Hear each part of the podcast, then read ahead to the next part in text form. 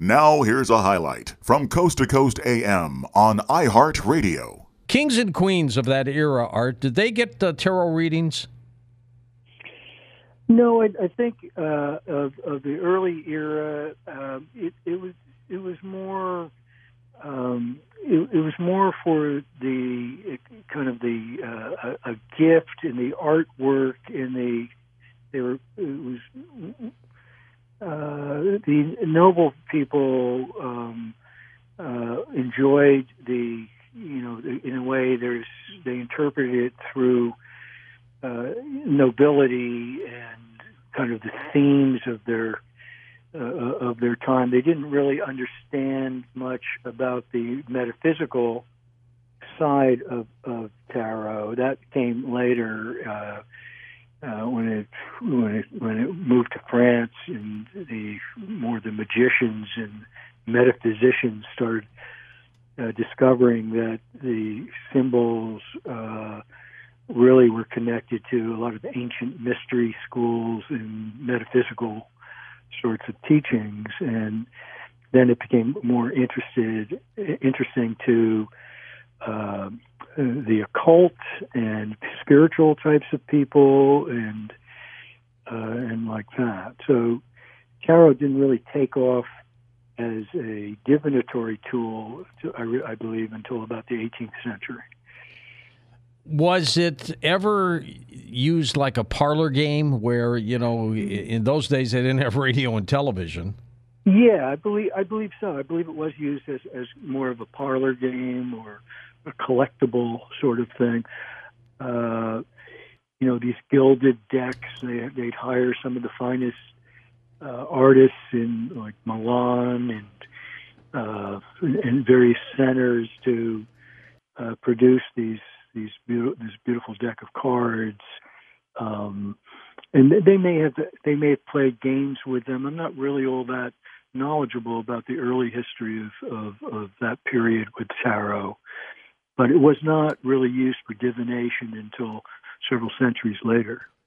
Did they have special readers of the tarot? I mean, did you have to be specially trained in those days? I guess you do now. Well, um, I think the, all of the the tarot readers, etc. You know, it was it was believed that the gypsies brought the tarot to Europe, but that's been debunked. That theory, uh, the uh, the gypsies may have been reading standard playing cards early, uh, I believe, but um, uh, I don't think the the gypsies actually uh, started using tarot until uh, the early 20th century, is from what I understand. Um, but yeah, I mean, the the more interesting part of it is that um, no one knows exactly who the first designers were, and I have my own theories about that. Um, so uh, there's you know, some people say it came from the ancient Egyptians, for mm-hmm. instance. Um, or uh, some people say it came from the Arabs. Uh, some some believe it came all the way from China or India. Um, oh, there's a lot of competing theories about that, but I don't think that question has been settled yet. How about the church? What did the church ever say about tarot in well, those days? That's, that's interesting because um, you know, pe- people kind of wrongly, as I understand it, believe that the church um, outlawed uh, the use of tarot, but that that's not true. They did they they did sanction against uh, playing cards and gambling, mm-hmm. but uh, that I don't believe that the tarot. Uh, you know, when the tarot first appeared in Renaissance Italy, um, I don't believe there there was any injunction against tarot, uh, from what I've read in tarot history. Has tarot ever been looked at, Art, as part of witchcraft or anything like that? Oh. It, it has. It is. It is. Yeah, and it, and there are plenty of people today that um, that use it for uh, um, Wicca or witchcraft or that sort of thing. That's not my particular interest, but um, uh, as, as a matter of fact, I think currently there is kind of resurgence of uh, some. You know, there's it's a very wide community. And there's people that, you know, you you in the tarot world, it's comprised of you know artists and spiritual people, and then metaphysics and occultists and uh, you know Wiccans and witches and um, no, I'm a psychologist, as you know, George. Yeah. Uh, and so I I tend to view use the tarot for its sim- symbolism and as a symbolic tool, much like dream work. And um, I, I think that the tarot is very rich in um, psychological uh, imagery and uh, can be used to help a person pull out a lot of rep- repressed material as well as open up new possibilities or uh, have visual markers that describe what they're feeling that words can't really capture correctly. So there are many different approaches to the tarot, and uh, it's hard to lump it in, in any single school. You are, are one of the most authoritative persons with the tarot. How did you get involved with it in the first first place? Okay, believe it, believe, right? Believe it or not, in graduate school. really? yeah. But I went to a very alter, a very interesting. I went to the uh, in San Francisco. I went to the California Institute of Asian Studies. That was the school before it changed and grew into the California Institute of Integral Studies, which maybe some people are more familiar with. But it was kind of an east-west graduate school where uh, people came to study, uh, you know, Eastern spirituality and religion, as well as Western psychology, transpersonal psychology, and Jungian psychology.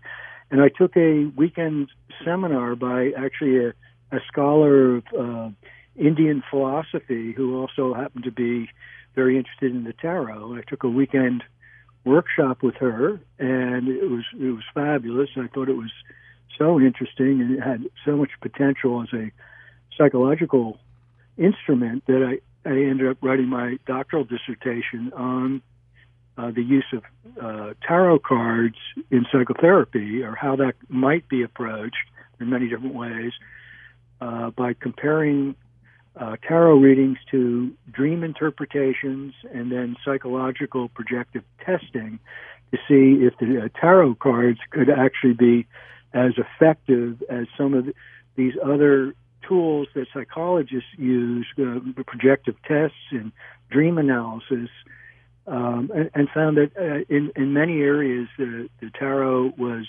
an, uh, just as effective, if not more effective, but the difference being the tarot comes magically. The tarot comes from random selection, and uh, and and somehow by just selecting cards in the procedure of of a reading, one is able to pull out as much relevant psychological information as they might from a test, which is asking the person or at least revealing the person's revealing through their dreams their experience is remarkable. It, it was really a tool that's based totally on synchronicity is actually as effective as some of these other psychological tools. So that really interested me in it. Now, when we take uh, calls next hour, Art, and you're going to pull a card for, are you going to pull one card or three? No, three, three cards. Okay which is what you've always done, right? Which what are the, the KTRS spread I call it. Yeah, right? absolutely. Yeah. In those days, that's right. When and and when you pull the three cards, do you need all three together, or are each one separate in terms of what the, no. what the reading is? well, the, uh, uh, three positions. The first card will represent whatever they ask, whatever the question. You can ask me about, you know, shadow people and. Uh, you know the dark state, or you can ask me about am I going to get the job next week, or uh, should I leave my husband? Doesn't matter. Uh, whatever questions you ask, um, I will. I will. The first position will say the way it appears. The second position will say what's really going on, and the third position will say uh, what needs to come out now or what you need to attend to now. And um, I'll just read the cards, uh, you know, and uh, it's always pretty interesting what comes out. I think. How accurate are the tarot cards when combined with a reading? What would you say? Well, the, the, the, what I would say is um, 100%, but uh, with several caveats. One, the first important thing is the person has to be sincere. If the person is like kind of yanking my chain or, or just thinking it's a silly parlor game, Right. the, the cards won't work. The second point that I say is um, 100% accurate, but accurate, but accurate is a misnomer. Accurate doesn't mean anything. Accurate compared to what? Compared to a person's own opinion about what's going on. The better word than, than accurate is relevant. Mm-hmm. And there I would say 100% relevant because it has to be.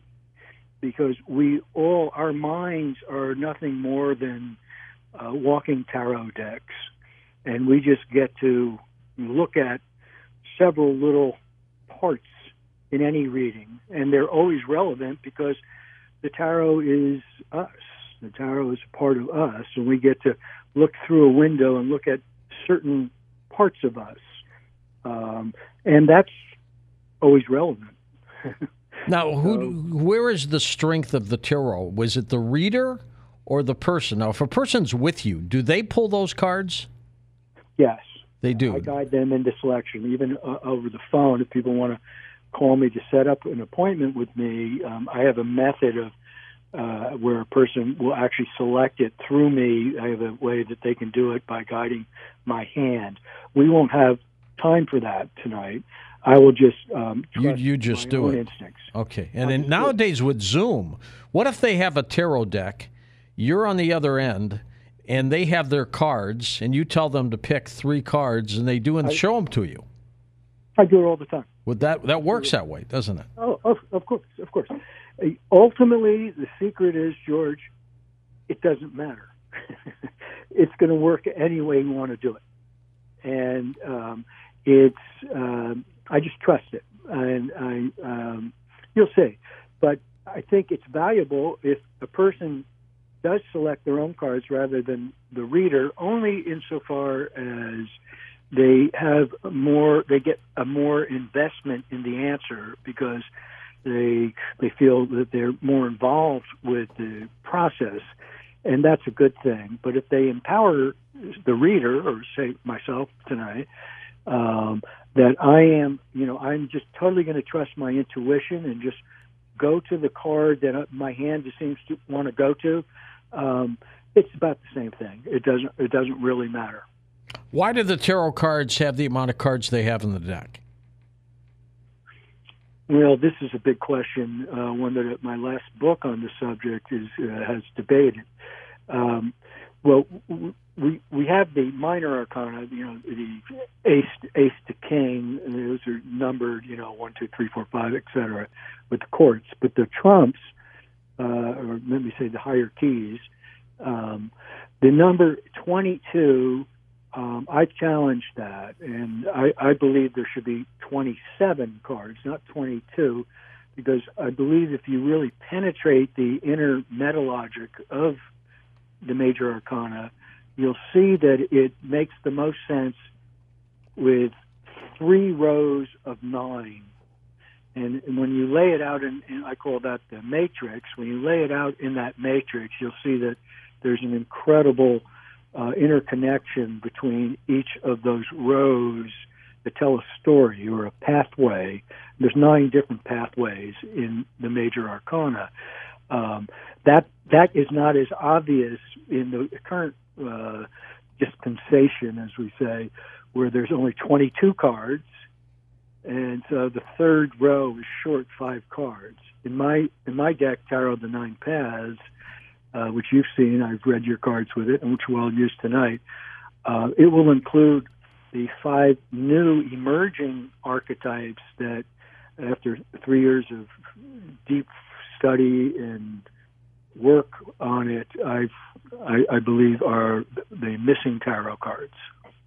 Interesting take on all. It's fascinating. It, it, it mm-hmm. truly is remarkable. Listen to more Coast to Coast AM every weeknight at 1 a.m. Eastern and go to coasttocoastam.com for more.